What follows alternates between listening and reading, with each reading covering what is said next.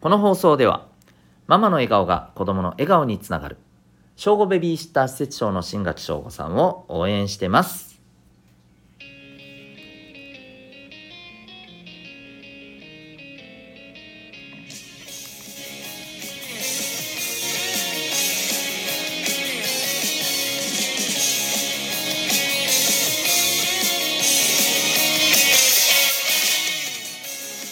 小中高生の皆さん日々行動してますか？あなたの才能と思いを唯一無二の生き方へ。親子キャリア教育コーチのデトさんでございます。小中高生の今と未来を応援するラジオ君ザネクスト。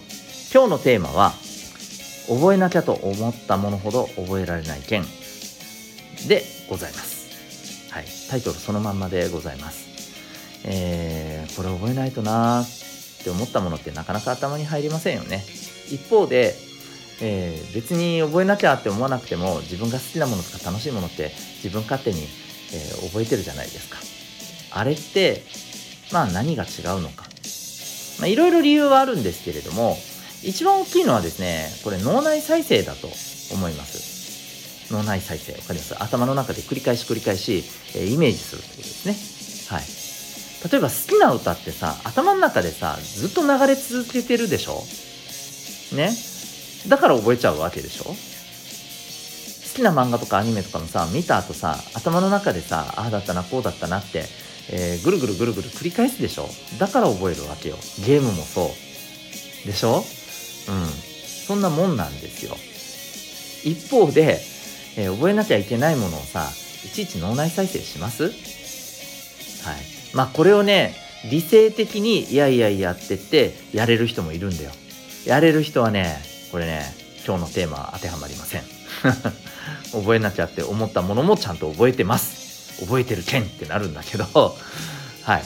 あの多分それがまあ今日のタイトルああ自分だ自分だって思った人はですねはい、まあ、そこのところができてないのかなと思います。でもやっぱりさ覚えないといけないものを覚えてなかったら自分がむちゃくちゃやっぱりこれ損するもっと言うと後悔するようなことだってあったりしますよね、やっぱり大事な約束を破ってね、まあ、忘れて破っちゃうとさめちゃくちゃ相手から信頼落としてね、えー、ああしまったって思ってももうあの後ではねもうもうそこからどうしようもないみたいなこともあるし、まあ、それこそね、えー、学校の勉強とかでも成績でも同じことが言えるけどさ例えばいついつまでにこの国語の提出がありますと。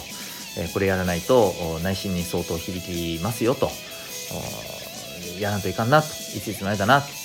ねえー、覚えなきゃと思っててもそれを結局忘れてしまって例えば、えー、1週間後だと勘違いしてですね、えー、まあ出し損ねて結果として成績を落として。で実はそれが致命傷になってですね、えー、自分が行きたい高校に友達と一緒に行けなくなるとかですね。いや大げさでも何でもなくありえる話ですからねこれね。うん。ですのでやっぱりこれ覚えなきゃなって思うものはですねきちんとね覚えないといけないと思います。うん。でまああのー、とはいえとはいえ覚えきれないんだよね。どうすりゃいいですかということで、えー、どうすればいいか。これさっきですね言ったじゃないですか。あのー、脳内再生なんですよポイントは。つまり脳内再生をすればいいんです。いやいやいやいやいやいやいやいやいやいやいやいやちょっと待ってちょっと待って。それできないからやらないから覚えきれないんでしょ？ね？と思った人いますよね。はいそうですね。じゃあどうすればいいか。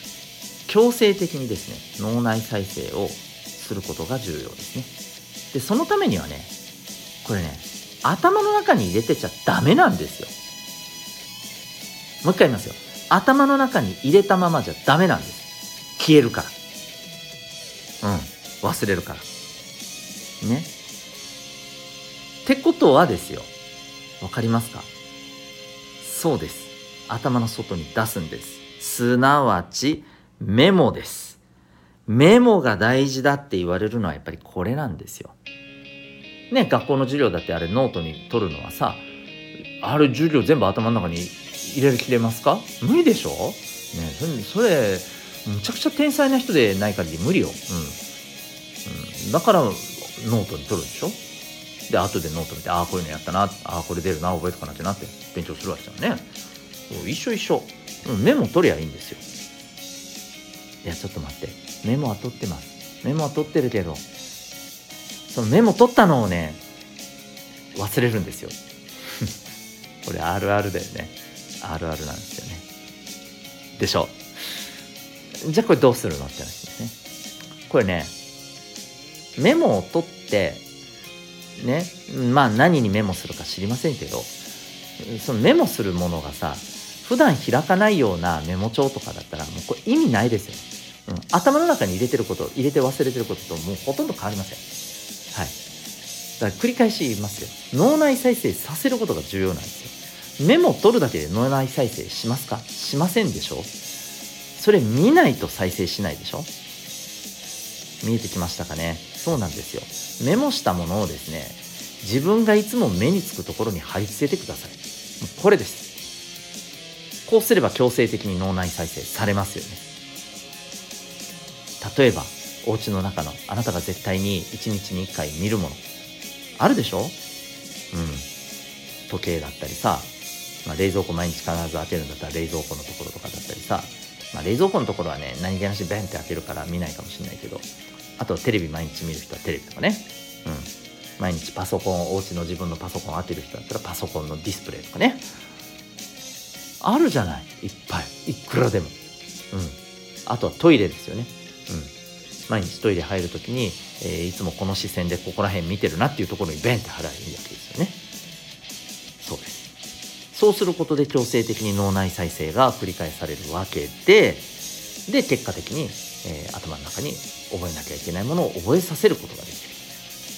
そういう話なんですね。まあこうやってさ脳内再生されたものってほら何らで覚えるじゃん。うん。例えばさ友達と一緒にテスト勉強してああこれがこれがって言ったものは覚えてるっていうあの現象も脳内再生をその分繰り返してるからなんだよね。友達とやり取りしてる中でね、うん、だからなんですよ。そう。まあそんなわけで、はい、メモして目につくところに貼る。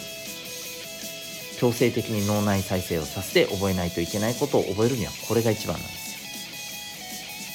よ。え？何ですって？そんなところに貼ったら他の人にも見られるから恥ずかしい。まあそれはあなたの感想ですよねって言っちゃった。はい。えー、いやでもまあねえでしょ？そういうことでしょ？うん。それ嫌だったらそれ以外できちんと脳内再生される方法を考えてください。うん。まあ恥ずかしいのをじゃあ避ける方を取りますか、うん。まあ、結果として自分が覚えられ覚えなきゃいけないものを覚えられなくて自分がまあ後で痛い目を見るっていうことをじゃあ進んで選び取ります、うん、目の前の恥ずかしさをね。目の前のあの恥ずかしさを避けていやもうまだ自分が損した方がいいです。恥ずかしいよりはいいです。って思うならそれはいいと思います。はい。それはあなたが自分で選択したらいいと思います。ということで今日はですね、えー、覚えなきゃと思ったものほど覚えられない件そんなテーマでお送りいたしましたえ最後までお聴きいただきありがとうございました。私が運営している小中高生のオンラインコミュニティ民学も気になる方いらっしゃいましたら、えー、リンクあるのでチェックしてみてください。Zoom と Discord で参加できる、えー、学びと、え交流のコミュニティでございます。あなたは今日どんな行動を起こしますか？それではまた明日学び大きい一日を